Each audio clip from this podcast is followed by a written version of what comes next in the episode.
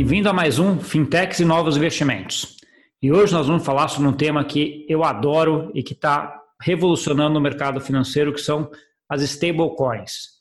O que é uma stablecoin, como ela funciona, como surgiu, quais tipos existem, é isso que a gente vai tratar aqui hoje. E para isso, eu trouxe aqui para conversar comigo uma pessoa que está criando uma stablecoin no Brasil. Né? Esse episódio aqui é para explicar o geral, mas depois eu vou fazer um outro com ele para explicar sobre a stablecoin dele. Essa pessoa é o Tomás Teixeira, da Elitox. Tudo bom, Tomás? Olá, Gustavo, tudo bem? Tudo bom. Quarentena está indo bem, né? Quarentena está indo, né? É bom que essa parte digital você consegue garantir aquele um metro de distância e não tem problema, né? Dá para fazer tranquilo. Isso aí. Mas, Tomás, então vamos, vamos, começar aqui um pouco uh, explicando. Me fala um pouco qual é a tua visão. O que, que é uma stablecoin? Stablecoin é uma criptomoeda com um valor estável. Estável em relação à economia real, off-chain, ou seja, é uma criptomoeda que se comporta, assim como as outras criptomoedas, com blockchain, DLT, peer-to-peer, descentralizado e outras características típicas depois do Bitcoin de várias criptomoedas, mas que tem seu valor referenciado à economia real. Esse valor pode ser referenciado a commodities, pode ser referenciado a índices e, muito comumente, pode ser referenciado a moedas nacionais ou Fiat, como comumente se fala no meio cripto. É, não, eu gosto desse exemplo, eu sempre gosto de, de, de descrever stablecoin como sendo uma coisa que, que tem lastro. Né? Então, assim, no final das contas, a grande maioria das stablecoins, a forma, com todas as que você comentou, na verdade é uma representação digital de alguma coisa que, que existe, né? Assim, e aí tem vários, tem commodities, tudo. Eu gosto de usar sempre um exemplo que eu sempre sempre uso, que é o exemplo do ouro, né? Que foi talvez uma das primeiras aí uh, stablecoins, né? Que é aquela história, você tem um ouro, que é um ativo, etc. Você está representando ele no, no campo digital, né? Então, assim, aí você pode fazer vários, vários tipos disso, né? Um pouco dessa ideia, né? Exatamente essa ideia. E o ouro é um ótimo exemplo porque é uma, pessoa, uma coisa que o pessoal costuma, costuma ser literalmente bem palpável, bem consistente, assim, e que às vezes dá um choque com essa economia digital, com esses valores todos que tem hoje em dia, que a gente acha que é distante, não é tanto, né? Hoje em dia, quanto da nossa vida já não é cartão de crédito, débito, tudo isso aí, e já é, de certa forma, um pouco números numa tela, né? Mas o ouro, como você disse, quando você fala, olha, isso equivale a uma grama, um quilo de ouro, para a pessoa fica bem mais consistente, bem mais visível, realmente, isso aí. É. Então, o ouro foi um dos primeiros casos, inclusive, de stablecoin, né? É, porque fazia até um pouco sentido, né? De você tentar representar no, no, campo digital, né? A moeda já é representada, de certa forma, no campo digital, né? Aquilo que você comentou, a gente acha que a gente tem dinheiro, mas na verdade tem saldos bancários, né? Ela já está no, no, campo digital, né? Ela não é exatamente a, a moeda, o físico, né? É, exatamente. Hoje em dia, você trabalha, você não sai de casa, em geral, você não sai com um saco de dinheiro no final do dia, né, para ir para casa. Então, assim, e ao mesmo tempo você não acha que trabalhou menos ou que recebeu menos por causa disso. Mas, de qualquer forma, as, no caso do mundo de criptomoeda, essa nova camada de abstração de valor que foi criada com Bitcoin, com Ethereum e outras tantas moedas que vieram depois, havia uma certa necessidade para você aquelar isso para o uso cotidiano, para você conseguir de fato comprar um café, para você conseguir medir, comparar uma com a outra, né? Comparar como é que eu saio do Ethereum e vou para o Bitcoin e passo um fim de semana em quê, né? Então, as stablecoins vieram como resposta a isso, como oposição a essa volatilidade das criptomoedas, mas tentando carregar as propriedades boas, as propriedades é, inovadoras das criptomoedas. A descentralização, a, o fato de ser 24 por 7, global, instantâneo, é, peer-to-peer, tudo isso são vantagens que as, as stablecoins tentaram manter das criptomoedas. Né? E, e, houve uma certa explosão assim de, de stablecoins, ainda está crescendo e cada vez mais o pessoal tem, quanto mais utiliza-se criptomoeda, quanto mais economia digital se desenvolve, mais necessidade vai ter para referências ativos da economia real nessa forma digital. Né? Então, Só para colocar o que a gente estava conversando aqui de uma forma mais dividida, né? Eu sempre costumo dividir assim, em quatro tipos de, de stablecoins, né, Tomás? As stablecoins que são atreladas a, a commodities, né, do ouro, acho que é uma das principais. Depois elas têm a, grande volume aí, que são as atreladas a moedas fiat, né, dólar, euro, real, etc. Né? Depois a gente tem uma outra que são também atreladas às moedas, uh, mas que tem um nível de garantia diferente, né, que você pode depositar em cripto, o DAI, por exemplo, a gente vai comentar um pouquinho dessa, e depois aquelas de algoritmo, que aí é um negócio mais complicado. Mas assim, independente da forma como é, a ideia dela é exatamente garantir o um para um, né? Um no digital, do um uh, no, no, real ali, né? Eu vou pegar o exemplo do ouro, que é sempre o mais fácil, né? Você garantir que aquele token equivale a uma grama de ouro e existe aquela grama de ouro em algum lugar para garantir garantir isso, né? Ah, quais são as grandes dificuldades para se fazer isso, Tomás, para se, de certa forma, garantir esse um para um aí? Olha, essa, essa dificuldade, antes de mais nada, a gente precisa lembrar que essa dificuldade já foi vivida pelo próprio mercado financeiro em casos como o ETF. Né? Você já tem o ETF de ouro, ETF de prata, você já tem no mercado financeiro derivativos que tentam fazer com que a oscilação de um índice se reflita no, no investimento. Então, as principais dificuldades são como você dá a percepção de valor e como você garante que esse valor vai se permanecer no tempo. Tá? O jeito mais intuitivamente é, direto é você compra o ativo, você usa, usa os, os recursos que você está recebendo, compra o ativo, deixa o ativo reservado contra a emissão de um token, que é um, que é um recibo eletrônico, enquanto esse token existir, até o momento que esse token seja resgatado. Tá? Então, falando em termos práticos, você pega mil dólares, deixa mil dólares numa conta de banco, emite mil tokens, que cada um vale um dólar, e esse dinheiro fica lá parado enquanto esse token está tá circulando. Esse é o jeito mais óbvio, mais tranquilo de se fazer. Tá? É, desse jeito, já emergem algumas dificuldades, que são onde você vai deixar esse dinheiro? Como você dá satisfação para os é, detentores dos tokens de que esse dinheiro está sendo bem cuidado. Tá? Como você permite que esse token seja usado e transferido entre pessoas diferentes, mantendo a capacidade de se atrelar esse valor. Então, isso você tem uma, uma, uma, já uma série de opções a serem feitas em relação a isso. Tá? Uma outra opção que você tem, já um pouco mais, talvez, abstrata, tá? é você falar, olha, eu vou garantir a paridade desse valor, mas eu estou colocando outros ativos aqui. Então, em vez de eu colocar dólar, eu coloco Ethereum, eu coloco Bitcoin. Claro que isso tem uma, uma, um problema inerente, que é quem disse que esse Ethereum que eu estou colocando hoje vai valer os dólares suficientes no futuro. Né? Um terceiro caso, que aí já é uma abstração ainda maior, é você fazer como se fosse uma simulação de política monetária. O que eu quero dizer com isso? Eu vou emitir papéis e à medida que tenha mais demanda, o preço subiria. Eu emito mais papéis, diluindo essa demanda ou, ou atendendo essa demanda para cair o preço. À medida que tem um excesso de oferta ou em relação à demanda, eu começo a recomprar esses papéis.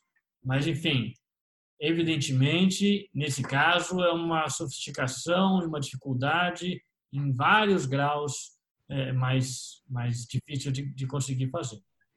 É, não, Mas eu, esses são os casos. Fala, continue aí. Não, como você falou, são, são os casos clássicos, assim, né? Você consegue mais ou menos entender. Agora, é, o que acontece com muitos casos quando começa a fazer é, é, como moeda, né? começa a ter uma, uma, uma certo perigo de você não ter mais os recursos lá. Então, esse é o caso do Tether, que é o é o stablecoin mais famoso, o mais é o mais famoso, o mais usado, o mais negociado, é a criptomoeda que mais se, se negocia no mundo. É, mas então, segura, assim, segura um pouco é um caso... antes da gente entrar, antes da gente entrar no Tether, Tomar, acho que vale a pena só dar um exemplo aqui que eu sempre dou quando a gente está falando dessa história de fazer um para um, né? E como é que você garante isso, né? Eu vi um paper uma vez, um white paper de, de uma stablecoin de ouro, onde o que, que eles fizeram? Eles pegavam aquelas toneladas de ouro, colocavam dentro de um cofre o ouro e emitiam o token um para um. Né? Isso aí é bom, você de certa forma sabia que tinha lá, mas assim, como é que eu vou garantir que aquele ouro está sempre lá, né? Que não vai sair, que vai ser sempre um para um? O que, que eles fizeram? Colocaram uma câmera dentro do cofre, online, que ficava transmitindo o tempo inteiro. Então você conseguia ver ouro dentro do cofre que estava lá. Então, assim, ah, eu obviamente tinha mais auditorias para dizer que aquele ouro era ouro mesmo, que estava valendo é. aquilo lá. Então, assim, é. você tem que, você tem que, ter, tem que conseguir provar que aquele tantas toneladas de ouro que estão no cofre equivalem às tantas toneladas de token equivalente que você emitiu, né? E aí você tem uma dificuldade grande no ouro, dá para você ver que é físico, etc. Na moeda é mais é mais etérea, é mais difícil você você fazer isso, apesar do mercado financeiro ter inúmeras formas via custódia uh, de você fazer isso. Né? E aí você citou um exemplo do Tether aí, que é, uma, que é uma moeda que isso já ficou muito em dúvida, né? Se ele tem lá esse um para um ou não tem, né? É, eu acho que a dúvida você está sendo muito generoso com relação ao Tether. Né? Assim, há muito eles já não eles já não confirmam que existe de fato.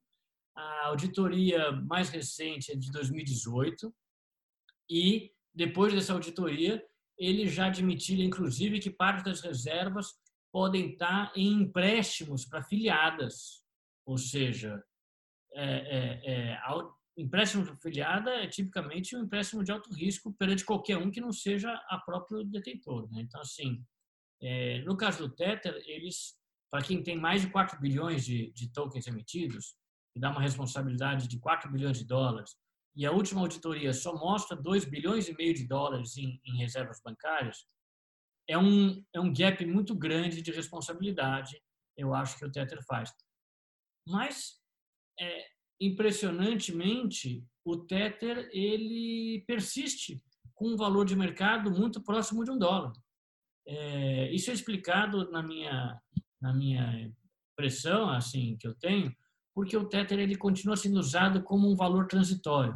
Então, você, apesar de você ter dúvidas sobre se aquele Tether você vai conseguir resgatar daqui a dois anos, se você tem ele como uma conta transitória para passar o fim de semana ou para desalocar de uma de uma operação de cripto para outra, para esse caso basta você achar que você vai entregar ele pelo mesmo valor daqui a dois dias, daqui a 15 minutos. Então cria-se um ciclo em que todo mundo compra a um dólar porque acha que vai vender a um dólar e se todo mundo compra um dólar, de fato vende a um dólar. Então, é um, é, a circulação dele garante garante o preço dele. Ou garante não é bem propriamente a palavra adequada na nossa conversa, mas é, sustenta essa cotação dele, entendeu? Agora, hoje em dia você tem, como você falou o caso da, da, da webcam do ouro, que é, que é bem curioso, mas é útil, né? Quer dizer, a pessoa, claro que vai ter auditoria, tem o processo, tem a análise química do ouro, mas a pessoa provavelmente, o detentor que vê aquilo fica um pouco mais tranquilo sabendo que pode ver, sabendo que pode ver. Hoje em dia, o que, que você tem para outros cenários? Você tem o processo de Open Banking no Brasil, por exemplo. Open Banking ele permite que as pessoas assistam o saldo de uma conta assistam as movimentações de uma conta, de certa forma. Então, você consegue ter gravando todas as movimentações e ter, quantas vezes por dia, acesso à movimentação e ao saldo de uma conta em que se diz que há o dinheiro depositado. Além disso, você tem recursos do mercado financeiro tradicional, que aos poucos vão chegando cada vez mais no mundo cripto, que são entidades é, é, segregadas, responsabilidades diferentes. Então, quem faz a custódia não faz a administração, quem faz a gestão não faz a captação. Então, coisas que no mundo dos fundos já é há muito tempo melhores práticas. Então, isso hoje em dia no mundo do cripto diminui muito o risco de erros e melhora muito a verificação. Claro que processos de auditoria continuam sendo, enfim, largamente usados para isso, porque são firmas que vivem da sua reputação de atestar né, que, que aquele saldo existe, que os processos foram cumpridos. Então, nesse aspecto, também inovações vão sendo feitas, mesmo que seja com webcam no ouro, que é um, que é um exemplo mais, mais assim, mais curioso assim. É. Não, e eu acho, uh, a gente está falando de, de stablecoin, você citou o exemplo do Tether aí, que é maior, que é um para um com o dólar, né? Essa é a, é a, é a ideia dele, o Tether tem, varia, né? Até de acordo com essas dúvidas que você tem, em alguns momentos já valeu 0,70 e tal, mas na maior, a maior parte do tempo ela fica ali perto daquele uh, um para um com, com dólar. Uh, você tem outras, né? A grande maioria está no dólar também, né, Tomás? Você tem algumas outras aí que também tem um no dólar, algumas outras moedas hoje. Tem, alguma, é, você tem outras, as mais comuns de referência é dólar, ien e euro mesmo. Tem de real, tem de, alguma, tem, tem de algumas outras moedas, mas assim, o dólar ele continua sendo a moeda dominante do mundo globalizado. Então, naturalmente, você tende a uma relação maior de moedas referenciadas ao dólar. Mas, além de, de do caso do, do, do Tether, vieram casos depois justamente para corrigir ou para tentar melhorar essas deficiências do Tether. Então, casos como o DAI do MakerDAO, o Circle, o Gemini, o TrueSD, já partem de uma premissa de que há uma demanda, há um espaço nesse mercado, tá? ou seja, existe um, um, um público que quer e usa moedas, criptomoedas com valor estável, mas que querem uma prestação melhor de contas sobre o que está acontecendo, um processo de governança melhor, uma adequação melhor às regras de, de, de às regulações, às normas do mercado e por aí vai. Então essas moedas que vieram depois, elas são em sua maioria todos melhoramentos do que a gente vê. Curiosamente, elas não suplantaram o Tether. Nenhuma delas conseguiu ter um sucesso e um uso maior que o, que o Tether. Mas a médio prazo, elas tendem a ter vantagem no sentido de ser mais atraente para investidor institucional, ser capaz de abranger outras jurisdições. Então, tem várias outras, outras moedas tentando aí, e cada uma com o seu nicho, porque elas podem ter propostas um pouco diferentes. É, não, isso é, é, é, o começo, né? Você estava falando o negócio do, da, do Tether não ter o lastro efetivamente, é uma coisa curiosa, né? Porque a gente teve um experimento de, de monetário aí na década de 70 que foi o descolamento de todas as moedas com ouro, né? Então, assim, o que a gente vê agora com a stablecoin é uma coisa meio voltando um pouco a isso, né? Então, assim, todas as stablecoins, elas têm um lastro, elas estão baseadas em alguma, em alguma coisa, no caso, uma conta em dólar, etc. Mas você já vê que ah, o Tether, por exemplo, já não tem tanto esse lastro, né? Mas está aí ainda, é maior ainda, né? Uma, coisa que depois o desenvolvimento disso vai ser uma coisa curiosa, né? Vai ser, especialmente se a moda pega, né? Porque assim, como no caso de Bretton Woods que você falou, que o pessoal tirou o ouro e, e o valor se manteve. É, no caso do Tether, eles não dizem mais que é um para um, ou enfim, dizem que as reservas já não são todas em dólar, tem empréstimo, tudo isso aí, e o valor se manteve, você começa a ter uma possibilidade de outros emissores é, terem vontade de fazer isso também. E para isso o que acontece? Você acaba num mercado de credibilidade, né? Então, assim, o Tether tem a sua credibilidade, de certa forma, garantida pelos usuários. Os usuários é que garantem uma credibilidade que a médio prazo pode ruir, porque uma corrida de resgate rui rapidamente isso. Mas as outras moedas, elas tentam fazer, olha, não, nós temos aqui, então temos mecanismos seguros de, de retenção, ou um fenômeno que acontece agora é que você vê uma tentativa de descentralização, que é o caso do DAI, por exemplo. O DAI, quando você fala assim, olha, mas não, não, não traz mais risco para as reservas você colocar Ethereum em vez de dólar, já que o Ethereum pode e de fato oscila bastante em relação ao dólar, a resposta do, do, do DAI e de outros mecanismos para isso é, primeiro, eles aceitam a emissão perante um depósito maior de colateral. Ou seja, se você quer resgatar 100 dólares de DAI, você deposite o equivalente a 150 dólares de Ethereum. Então já dá um certo colchão para isso.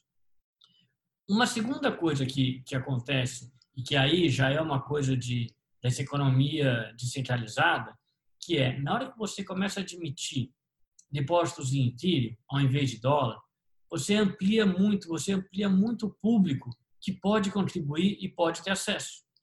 Então você aumenta o mercado secundário, por assim dizer, da moeda. Você tendo um público maior que pode ter acesso e pode fazer o depósito, pode trazer mais estabilidade para a moeda. E além disso, você lidando totalmente dentro do blockchain, você tem uma transparência quase total dos processos. Se não totalmente descentralizado, no mínimo, uma transparência total, o que dá muito mais tranquilidade para quem navega bem com essa, com essa descentralização. Então, assim, são mecanismos que não são exatamente os mesmos de manter o um para um tradicional, mas que tem, seu, tem, tem, tem seu aspecto inovador e provavelmente vão ser respostas muito boas para problemas novos que podem surgir. Sim, não, eu, eu acho interessante esses dois modelos, né? Um é aquele que você comentou, ele deposita mil dólares e emite mil tokens, né? Mil para um para um ali, mil para mil certinho, né? O DAI já vem, não, não preciso de mil dólares, eu preciso de alguma coisa equivalente a mil dólares mais alguma coisa, né? Uma, um over colateral aqui, né? Então ele, para cada mil dólares que ele emite de DAI, ele tem 1.500 ali em valor equivalente de, de Ethereum, né? 150% de, uh, de margem. E esse é um mecanismo que no mercado financeiro já faz há, sei lá, mais de 30 anos, né? Que é a administração de colateral. Exatamente. Com uma certa inovação que, como é descentralizado em blockchain, todo mundo está vendo todo o colateral que tem, ou pode ver todo o colateral que tem, né? O que no mercado tradicional a gente acredita nas bolsas, são instituições confiáveis, mas de qualquer jeito tem que ter um, uma certa crença de que, de que funciona e é centralizado. Aqui você consegue falar, olha, o colateral está aqui, você verifica à vontade, saca à vontade. Então isso é muito interessante mesmo, mas de fato, necessariamente o, o, o sobrecolateralização que você mencionou é um aprendizado que já vem de longe para dar uma certa folga para oscilações de liquidez. Né? Certo. E aí, e aí, olhando um pouquinho nesse, uh, nesse mercado, eu sei que você está desenvolvendo uma que a gente não vai falar agora aqui, a gente vai falar depois no outro, no outro episódio aí, né? A gente já tem um, uh, episódio que a gente vai marcar aqui para a gente conversar para falar exatamente sobre a emissão de uma stablecoin em reais, tá? Sei que já está entendendo o que, que é também, já fica aí linkado que logo, logo vai ter, tá? Mas assim, a grande dificuldade no final dessa criação de uma stablecoin é exatamente essa forma de linkar esse um para um, Tomás, ou tem alguma outra dificuldade maior que essa? Olha, a dificuldade é a forma de que você linka com isso de modo a, atender a regulação e de modo a atender o seu público. Porque se você faz, se você faz simplesmente o depósito de reais contra a emissão de reais ou mil dólares contra mil tethers, isso não tem muito mistério. Mas se você faz isso no modo em que não atende à regulação, você não permite que a pessoa use, por exemplo, para fazer um comércio. Você não permite que a pessoa use para fazer câmbio. Você não permite que a pessoa use para pagar um, um serviço sendo feito, porque isso está fora do sistema. Ou você dificulta o fato dele converter isso depois, porque isso está à margem da regulação, está à margem do uso. Então, isso é uma dificuldade que você enfrenta, que é como é que você faz com que eu faça um bom produto e que seja útil. Porque só valer um para um, tudo bem, isso eu faço com você e, e o resto do mundo não se beneficiou com nada disso, entendeu? Então, como que acontece? Você faz um produto que tem que ser útil. Para ser útil, ele tem que ser o mais abrangente possível dentro de um público. Você pode até fazer para um nicho, falar, olha, não, estou fazendo aqui para esse nicho específico, mas para esse nicho específico, como que eu faço para ter a menor fricção? Como que eu faço para ser útil e, e se aproveitar do fato de ser descentralizado? Como que eu faço para as pessoas poderem ter acesso rápido e barato a isso? Porque senão, para ter um acesso caro, não tem, não tem, não tem porquê, entendeu? Não tem sentido. Então, a dificuldade é você fazer uma coisa que mantenha esse valor, que tenha credibilidade, mas que respeite as regras também. A gente está chegando no final aqui, mas eu queria mais duas coisinhas para a gente aproveitar. Um para falar sobre a Libra, né, a stablecoin do Facebook aí, né? Queria uh, ouvir um pouquinho o que, que você está achando e como é que ela está uh, desenvolvendo. Uh, e também um pouco da tua opinião sobre um tema que está começando, né, já tem uma certa discussão, né? Que é o de Central Bank Digital Currency, né? O, Banco Central emitir a sua stablecoin. Poxa, dois, dois temas que dariam para vários episódios, talvez. Começando pela Libra. A Libra, enfim, para quem, quem não acompanhou aqui nos últimos tempos, a Libra é uma proposta de um consórcio liderado pelo Facebook de fazer uma moeda stablecoin internacional. Internacional não só em termos de abrangência, em todos os lugares em que o Facebook e, e, e os seus consorciados, todos, WhatsApp, tem a presença, que já é 2 bilhões e meio de pessoas, como internacional na composição da cesta, no seu valor de referência. O que quer dizer isso? Seria uma moeda que seria o equivalente a uma cesta de moedas que incluiria o dólar, o euro, o ien, a, a, a libra da, da, da Grã-Bretanha, enfim, você incluiria moedas de diversos países, diversas jurisdições, o que foi muito complicado a aceitação, se é que vai ser aceito, né? Dois problemas que aconteceram isso. Primeiro, o Facebook assustou muita gente, porque o tamanho dele é sistemática, é, é, é, é relevante para qualquer sistema financeiro. Tá? Então, na hora que ele chega, naturalmente você teria um problema enorme de como você regula um, um, um, emissor que você já tem 2 bilhões e meio de usuários de cara. Poderia ser uma moeda maior que o real ou maior que o euro ou comparável com o dólar em termos de presença imediatamente, entendeu? E sem uma autorização expressa, sem uma regulação. E segunda coisa, o próprio fato de ser uma composição de moedas, que complica muito.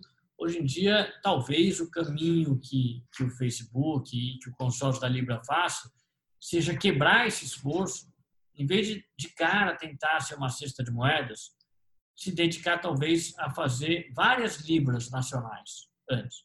Isso tem um pouco mais de facilidade, no mínimo porque você consegue negociar separado e não tentar negociar em bloco contra todos os bancos centrais. Você não vai, digo não vai conseguir, mas é muito difícil é imaginar difícil, né? isso acontecendo. Não, ir em linha do, com esse movimento que está acontecendo de várias stablecoins, de várias moedas que está acontecendo agora, né? Então, ah, o Facebook poderia vir aí com toda a tecnologia e toda a confiança que se tem nele, ah, criar stablecoin dele em várias jurisdições, em várias moedas. Ficaria mais fácil ele negociar isso, né?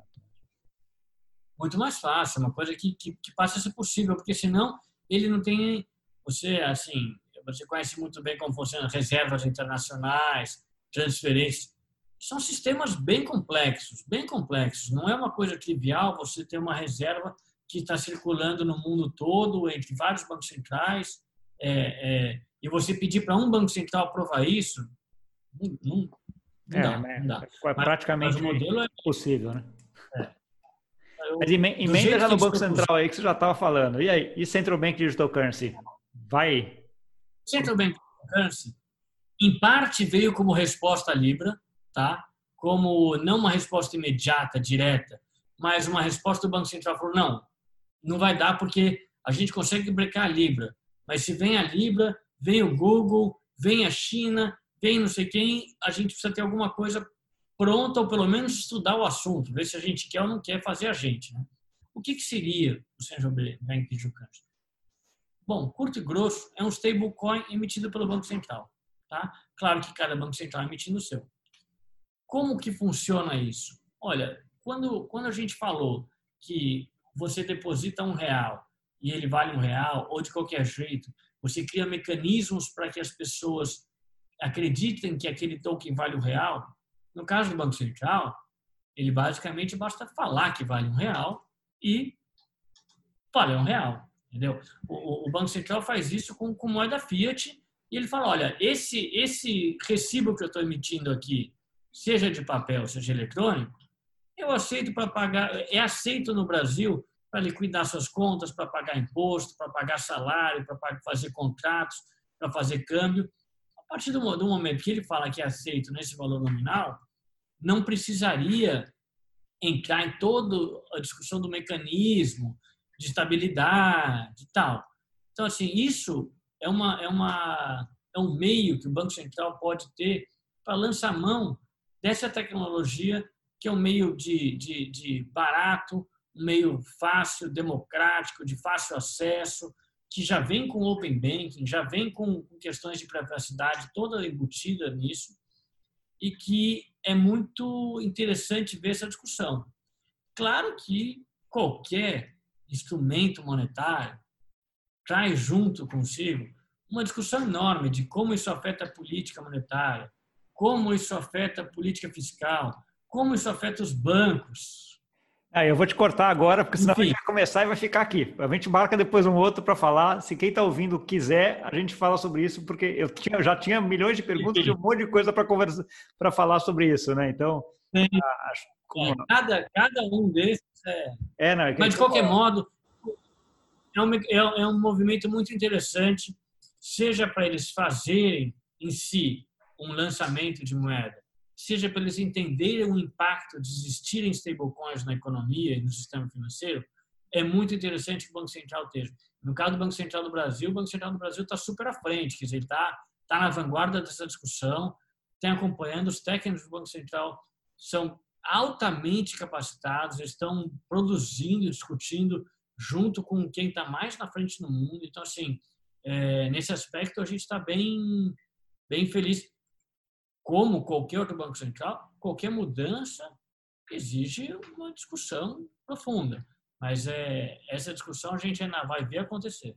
É, né, o que eu acho interessante é porque assim, essa digitalização da moeda via as stablecoins, ela faz sentido que os bancos centrais uh, fiquem de olho também, porque ele precisa digitalizar a moeda dele, né? Então, se tem alguém pegando aquela moeda dele, depositando num banco e transformando essa moeda num ambiente digital, que é no final das contas o que as stablecoins um para um acabam fazendo, por que, que, o Banco Central não vai fazer isso? Né? Ele tem a credibilidade para fazer, tem mecanismo, é, é, ver a forma de fazer isso, que é a discussão ah, que está tendo, que é até um pedaço da minha dissertação, minha tese de doutorado aqui, então tá, eu estou indo para a parte de stablecoins e Central Bank Digital Currency. Então, eu estou estudando um monte aí, mas a gente, essa conversa dá para ter aqui é. ah, de monte.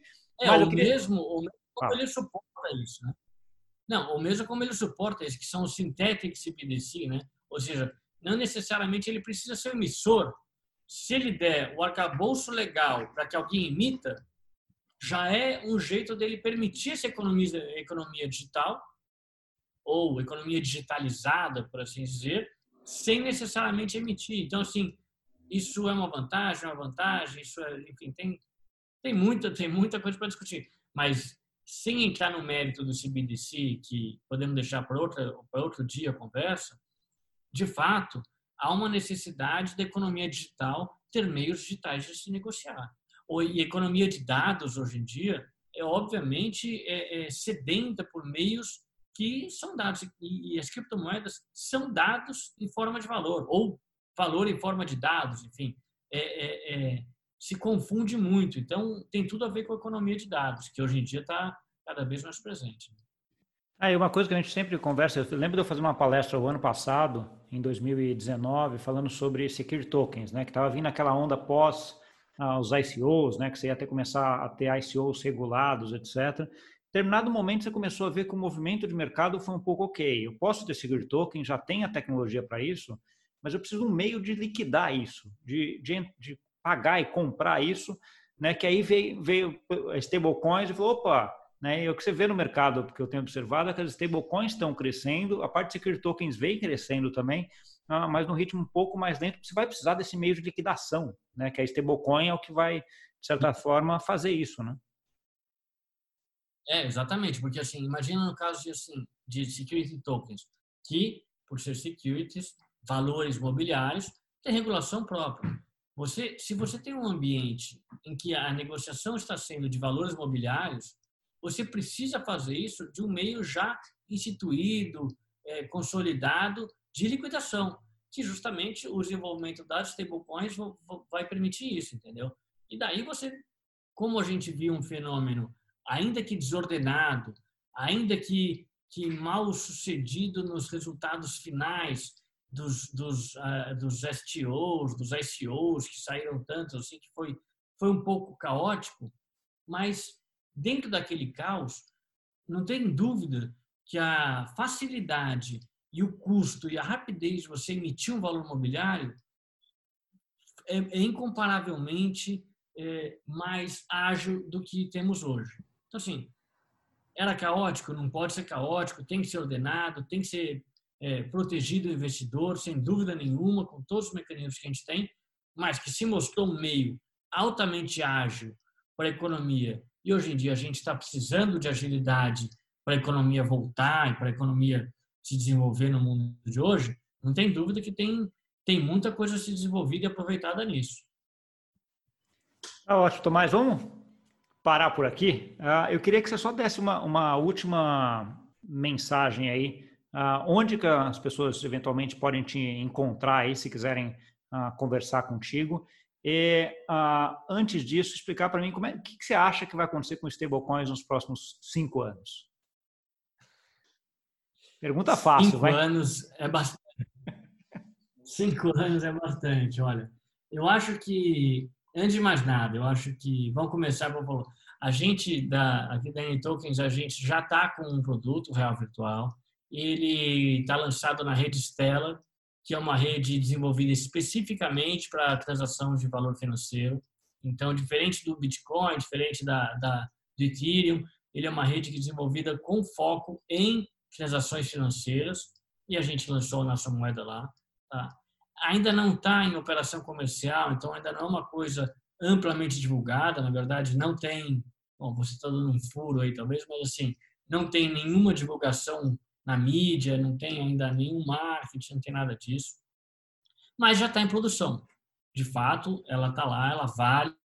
É, as, as, uh, os tokens emitidos estão 100% lastreados em depósitos, em conta segregada, em custodiante, tudo, tudo valendo, mas ainda numa escala não comercial, está numa escala que a gente ainda está justamente aperfeiçoando os mecanismos para que os usuários possam usar com tranquilidade. Ou seja, apesar de ser seguro, apesar de ser confiável, a gente ainda tem que fazer o lançamento comercial adequado, que não está no momento ainda. Tá? Então, em tokens.com, pode procurar, pode, pode acessar, mas a gente ainda está fazendo lançamento. Em breve, a gente vai fazer um lançamento comercial com a fanfara.